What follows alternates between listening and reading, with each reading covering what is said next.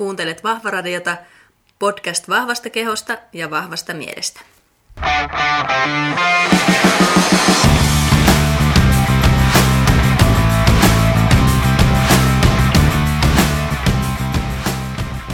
Moikka moi kaikille ja tervetuloa Vahvaradion erikoisspesiaalijaksoon. Eli tässä jaksossa ei olekaan vierasta tuttuun tapaan, vaan meikäläinen vastaa teidän kysymyksiin, joita olette somessa mulle lähettäneet. Eli ajattelin, että tehdään välillä tämmöinen vähän erilainen pätkä. Ää, jakso tulee olla vähän lyhyempi ja mahdollisesti katsotaan, miten paljon ää, multa nyt puhetta tässä tuottuu vastauksiin ja tehdäänkö yksi jakso vai kaksi vähän lyhyempää. Mutta kiitos kaikille kysymyksiä lähettäneille ja mennään kuuntelemaan vähän, mitä teillä oli mielessä.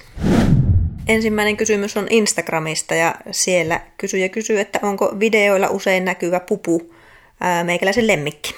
Ja siinä on näinkin ää, helppo vastaus, että kyllä, kyllä se on, on meidän lemmikki.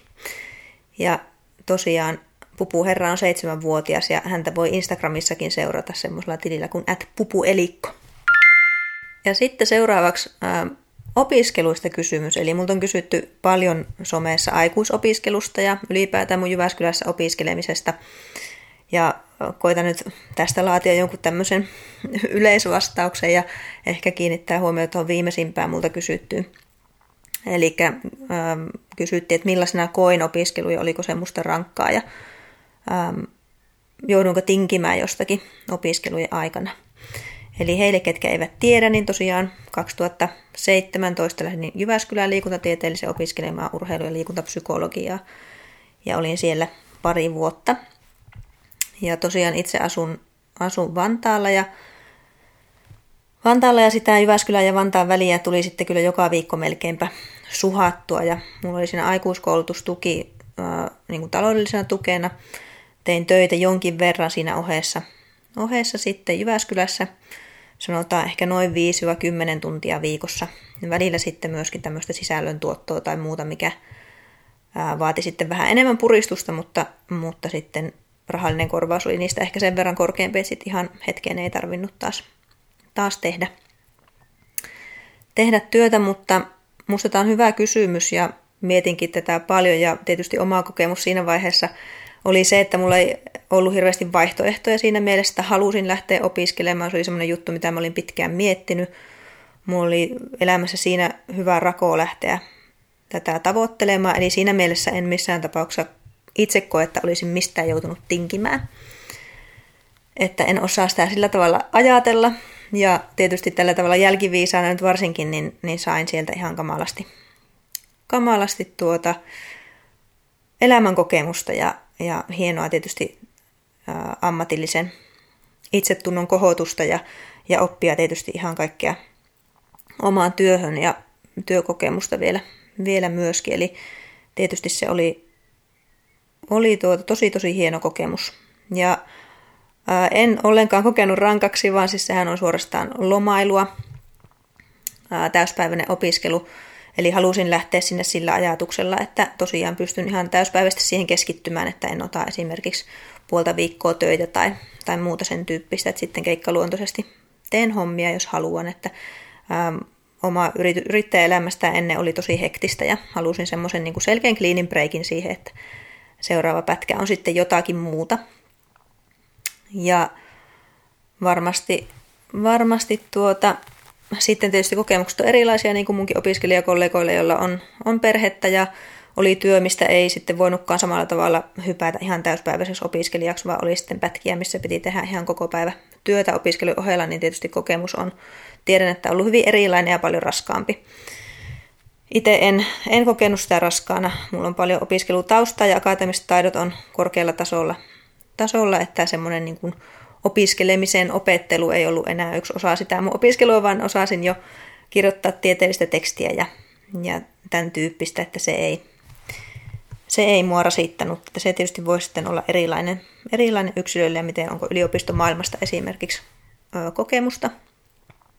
Lisäksi meillä oli liikuntapsykologiassa ihan älyttömän mahtava ja siis upea ö, psykologisesti turvallinen ja, ja huikein kannustava ilmapiiri, pieni ryhmä, omistautuneet opettajat, opettajat siellä, että en ole kyllä ikinä kokenut tuommoista yhteisöllisyyttä myöskään ja semmoista niin kuin turvallisuutta esittää omia mielipiteitä ja miettiä ja spekuloida, mikä on mulle aina tärkeää, koska siinä koen, että semmoisessa vuorova- hyvässä vuorovaikutuksessa itse aina opin ja imeen tietoa parhaiten, niin se oli kyllä sellainen, mistä on, on kiittänytkin asia, osasia, mutta haluan vielä niin korostaa, että niin kuin poikkeuksellisen hyvä opiskeluympäristö myöskin. Ja mulla sattui sitten vielä samalle vuosikurssille semmoisia suunnilleen oman ikäisiä, oman ikäisiä tyyppejä, joilla on myöskin valmennuskokemusta ja elämän kokemusta sitten siinä mielessä psykologiapuolella, että meillä natsasi tosi hyvin, tosi hyvin sitten poikien kanssa yhteen sillä tavalla, että meillä oli semmoinen hirveän keskusteleva ja kannustava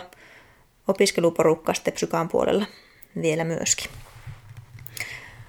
rankkuutta siihen ehkä toi, se, toi sitten se jossain vaiheessa, kun mä sitten joka viikko graduvalmennusta tein Helsingissä ja, ja pelasin lentopalloa sitten täyspäiväisesti ja harjoittelin samaan aikaan. Samaan aikaan ja matkustin sitten aina junalla Helsingin väliä ja sitten kun se loppui, loppu sitten tämä suhaaminen, niin kyllähän sitä sitten tajusi, että olihan se aika raskasta, mutta ehkä siinä pätkässä sitä ei osannut sillä tavalla ajatella ja mielestäni tietenkin sekin raskaus, niin ihan normaali työelämään nähden, niin, niin siinä on niin paljon vapautta ja joustavuutta tietyllä tavalla, että ei, se, ei niitä voi oikein verrata, verrata sillä tavalla keskenään. Että kyllä se ihan jonkinlainen kahden vuoden loma, loma mulle oli. Ja mistä jouduin tinkimään ehkä tosiaan niin kuin sanoinkin, osaa ajatella sitä, että mistään olisi joutunut tinkimään, mutta tietysti jos ajattelee tälle objektiivisesti, niin varmasti jonkinlaista niin kuin tulokehityksestä joutuu tinkimään ja siinä mielessä pärjäilee aika vähällä. Että jos se on semmoinen asia, mitä itse joutuu miettimään esimerkiksi enemmän tai muuta, niin varmasti se on sitten semmoinen konsideraatio, mitä siinä pitää ottaa huomioon, mutta, mutta mulla oli se tosiaan se tuki ja ihan hyvin semmoisia töitä aina silloin tällöin, niin se ei ollut siinä se isoin juttu, juttu itselle. Et en, en osaa siihen, siihen muuta vastata, kun kannustan kyllä ehdottomasti tekemään, tekemään semmoisia päätöksiä. Siitä on paljon mulle tullut kysymyksiä, että jos se kiinnostaa. Totta kai mullakin alussa oli se miete, että onko Jyväskylä on tosi kaukana, että sinne on täältä missä asun, niin semmoinen kolme ja puolen tunnin junamatka ja, ja muuta. Mutta sitten se osoittautui kuitenkin sellaiseksi, että siinä sitten sai aika hyvin esseitä kirjoiteltua ja koulutehtäviä tehtyä siinä junassa, että se oli sitten semmoinen niin kuin keskitetty aika semmoisille töille, töille ja tekemisille, että sitten ennen sitä teki jotakin muuta ja kun pääsi kotiin, niin, niin sitten oli niin kuin, ää, perheen ja miehen näkemisaikaa ja parisuhdeaikaa ja tämmöistä sosiaalista elämää sitten täällä Vantaan päässä. Mun mielestä se rytmitty oikein mukavasti. Plus sitten tietysti mä olin viimeiset vuodet elänyt semmoista suht hektistä yrittäjäelämää ja vielä Helsingissä, mikä on silleen energialtaan suht ehkä kiireinen kiireinen ja muuta, että Jyväskylähän oli sille mulle henkisesti myös semmoinen vastakohta, että tuntui aina kun juna-asemalle tuli sinne, niin syke laski 20 pykälää ihan pelkästään siellä olemisesta ja sitä luonnonläheisyydestä ja siitä, että pääsee pyörällä joka paikkaan ja, ja näin edespäin, niin se oli semmoinen kontrasti myös, mitä ainakin siinä elämänvaiheessa tarvitsin. Mutta sellaiset ajatukset. Sitten seuraava kysymys on, että kuka on mun idoli?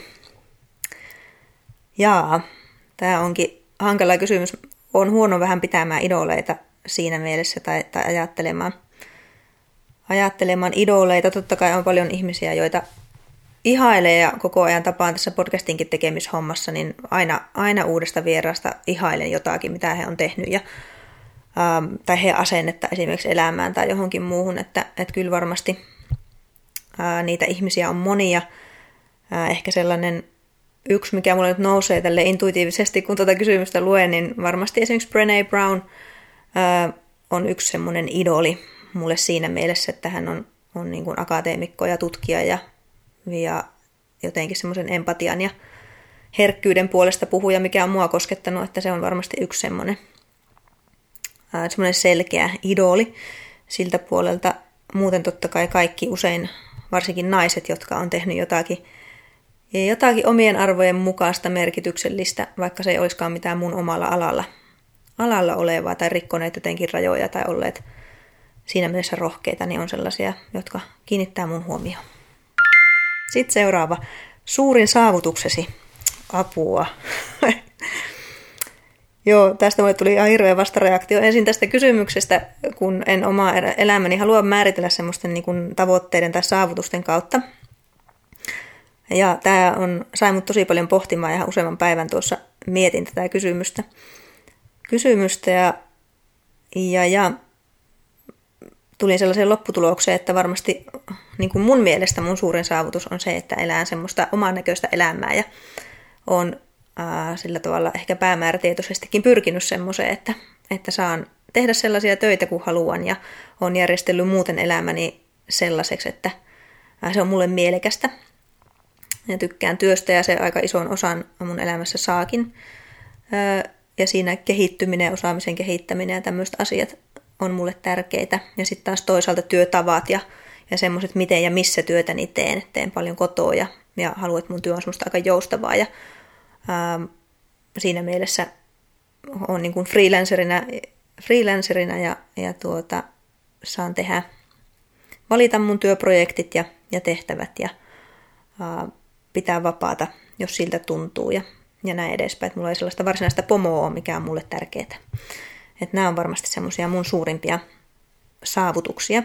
Toki mulla aina on semmoinen ihminen, että mulla aina jonkinlainen projekti on meneillään ja jonkinlainen semmoinen tietty goali varmasti on, mikä mua ajaa eteenpäin sillä tavalla niin kuin työssäkin ja ehkä herkästi turhaudunkin, jos mulla ei sitten ole mitään semmoista uutta horisontissa, että, että se on totta, mutta tietyllä tavalla näen sen itse niin kuin hyväksymisen omistautumisterapiassakin mietitään aina sitä, että, että sinänsä ne tavoitteet ei tuo tavoitteiden täyttyminen ja niiden saavuttaminen ei tuo semmoista merkityksellisyyden tunnetta ja tyytyväisyyttä, vaan sitten se, että on sillä matkalla tekemässä niitä merkityksellisiä asioita, tekemässä niitä arvojen mukaisia toimintoja siellä omassa elämässä, niin se on, onkin se, mikä tuo semmoista tyytyväisyyden tunnetta elämää. Ja tästä jos haluatte kuulla lisää, niin kuunnelkaa näitä Arto Pietikäisen jaksoja. Hänellä on siitä enemmän sanottavaa, mutta että se on varmasti se mun, mun suurin saavutus, ainakin tällä hetkellä. Mutta hyvä kysymys. Kiitos kysyjälle. Ja sitten seuraava kysymys. Mikä saa sut hyvälle tuulelle? No, monet asiat saa mut hyvälle tuulelle. Mitähän tämä vastaisi? Varmasti ainakin kaikkien hauskojen vauva- ja koiravideoiden kattominen on siis mun ihan suosikkipuuhua, niistä tulee aina hyvälle tuulelle. Lapset on niin sellaisia välittömiä ja, ja sanoo asiat niin kuin ne on, niin ne on aina hauskoja, hauskoja juttuja. Mun oma siskon tyttö on vielä vasta syntynyt ja aika pieni, että hänen, hänestäkin videoiden kattelu saa mut aina hyvälle tuulelle, tuulelle vaikka siellä ei hirveästi vielä tapahdu mitään, mitään puhetta ainakaan. Uh, hyvä keskustelu, ystävien kanssa ajan viettäminen saa mut hyvälle tuulelle. Uh, myöskin tuon pupu, meidän pupun toilailujen kattominen täällä kotosalla – ja sitten varmasti semmoinen ainakin viime aikojen mut, erittäin hyvälle tuulelle laittavan pitkät semmoiset sut peruskestävyys sykkeillä tehdyt pitkät pyörälenkit, missä mä kuuntelen hyvää podcastia ja, ja kattelen, kattelen esimerkiksi auringonlaskua illalla samaan. Se on semmoinen, mikä saa mut oikein, oikein hyvälle tuulelle. Sitten seuraava. Ää, ensinnäkin kysyjä on kuunnellut, kuunnellut melkein kaikki jaksot ää, podcastista ja kiittää niistä. Mm, kysymykseni tässä kuuluu tietenkin, että miksei kaikkia jaksoja, ei vaan, hyvä, kiitoksia podcast-kehuista, kuuntele ne loputkin sit kun kerkeet. Mutta hän kysyy, että mistä, mitä haaveilet tulevaisuudelta? Tämä on myös tosi vaikea kysymys. ja ehkä tässä on tullutkin jo ilmi, että mä en sillä tavalla tee ehkä semmoisia kau- kauaskantoisia suunnitelmia tulevaisuuteni yleensä. Ja mulla on aina ollut vaikea vastata kysymyksiin, mikä jossain vaiheessa oli tosi muotia kysyä kaikilta, että missä näet itsesi viiden vuoden kuluttua. Mä en tiedä, onko tämä vielä työhaastatteluissa esimerkiksi semmoinen perinteinen kysymys, mihin ihmisen pitäisi osata jotenkin vastata. Vastata ja mä oon aina vierastanut sellaista, että miten ihmeessä ää, nyt pitäisi tietää, mitä viiden vuoden kuluttua tekee. Ja, ja jos on hirveän putkin näköisesti mun tyyppinen ihminen, varsinkin kun on tämmöinen jotenkin generalisti monella alueella, niin siinäkin ajattelee, että jos hyvin putkinäköisesti lähtee jotakin tavoittelemaan, niin onko sitten mahdollisuus siellä monia kivoja tilaisuuksia ja merkityksellisiä asioita livahtaakin hyppysistä, kun on niin suuntautunut vaan siihen yhteen juttuun. Ja tämä ei ollenkaan tarkoita, etteikö niin voisi tehdä, että tämä on niin kuin henkilökohtaisesti mulle, mulle ollut siis aina ää, vaikeeta. Mutta varmasti ainakin tietysti koulutus- ja työpuolella toivon, että teen semmoisia asioita, kasvatan omaa asiantuntijuutta ja, ja teen semmoisia töitä, töitä, missä saan käyttää sitä asiantuntijuutta ja haastaa itteen ja oppia koko ajan lisää, että se on mulle aina tärkeää. Ähm, saan kouluttaa muita, opettaa muita, se on myös mulle tärkeä juttu ja siinä onkin jo suunnitelmia, suunnitelmia lisää sille alueelle. Lisää koulutus varmaan on ihan todennäköinen. Varmasti kouluttaudun lisää jollain alueella. Mulla on siinä nyt suunnitelmia useitakin jatko-opinnoista ja väitöskirjasta. Onkin jo puhunut jossain vaiheessa. Se projekti on nyt pikkusen jäissä. Muotellaan vähän rahoitusta siihen. Katsotaan, lähteekö se sitten liikkeelle, liikkeelle vai ei. Muutamia muitakin suunnitelmia on, mutta mä en ihan kaikista halua vielä, vielä julkisestikaan puhua. Mä vaan siinä taikauskon, että pidän, pidän tiettyjä asioita mielellään itselläni sitten niin pitkäksi pitkäksi aikaa, kun ne mahdollisesti sitten toteutuu. Ja varmasti, varmasti tuota, mahdollisesti myöskin esimerkiksi oman kodin ostaminen ja en aio mitään asuntoa rakentaa, mutta, mutta sellainen koti olisi mun haaveessa, meidän haaveessa, missä olisi esimerkiksi oma kuntosali, että mun ei tarvitse enää koskaan lähteä kotoni mihinkään, mihinkään ees salille että se olisi kyllä yksi, se on sellainen kauaskantoinen haave on oikeasti mulla se, että mulla olisi talo, missä olisi kuntosali, missä mulla on oma huone, missä mä voin treenata voimatreenipuolet kondikseen, niin se on kyllä yksi semmoinen ihan oikea, todellinen, konkreettinen asia, mikä aiotaan toteuttaa, että se on kyllä semmoista elämän ja arjen luksusta. Mutta muuten mulla ei ole kyllä varmaan mitään, mitään semmoisia muita haaveita vielä, vielä tässä vaiheessa. Elää terveenä ja tyytyväisenä ja tehdä niitä asioita, mistä nautin ja mitä pidän merkityksellisenä, niin ne, ne asiat. Ja varmasti mitä pidän merkityksellisenä on tietysti tämä työ ja, työ ja ihmisten auttaminen jollain tavalla ja, ja työn ja vapaa-ajan tasapainosta, tasapainon ylläpitäminen, liikunta ja mun siskon tytön ja siskon perheen kanssa ajan viettäminen ja, ja tärkeät merkitykset, sosiaaliset suhteet. Eiköhän ne siinä, siinä ollut. Ja tässä olikin nyt sitten kaikki teidän tämän ekan osan kysymykset pätkästään tähän, tähän ja jatketaan sitten toisessa jaksossa vielä. Ja kiitos tosiaan paljon kysyjille ja jos jaksoitte tänne asti kuunnella nyt näitä jotenkin minuun kohdistuvia kysymyksiä oli nyt paljon, paljon ja toivottavasti nyt jotakin järkeä näissä vastauksissa oli. Tämä olikin ihan nimittäin yllättävän vaikeaa pitkästä aikaa puhua yksikseen täällä komerossa näitä näitä juttuja, kun yleensä on aina vuorovaikutuksessa vieraan kanssa, niin, niin todella todella isot propsit siis kaikille, ketkä tekee yksin podcastia, koska ihan kaikki äänenpainot ja kaikki, mä tajuan että siinä on tosi paljon työtä, että saa siitä sellaisen kiinnostava ja, ja mukaansa tempaava. että tosi hienoa, hienoa kyllä, ketkä sellaisia pystyy, pystyy tekemään. Mutta hei, jatketaan siinä toisessa jaksossa. Kiitos teille.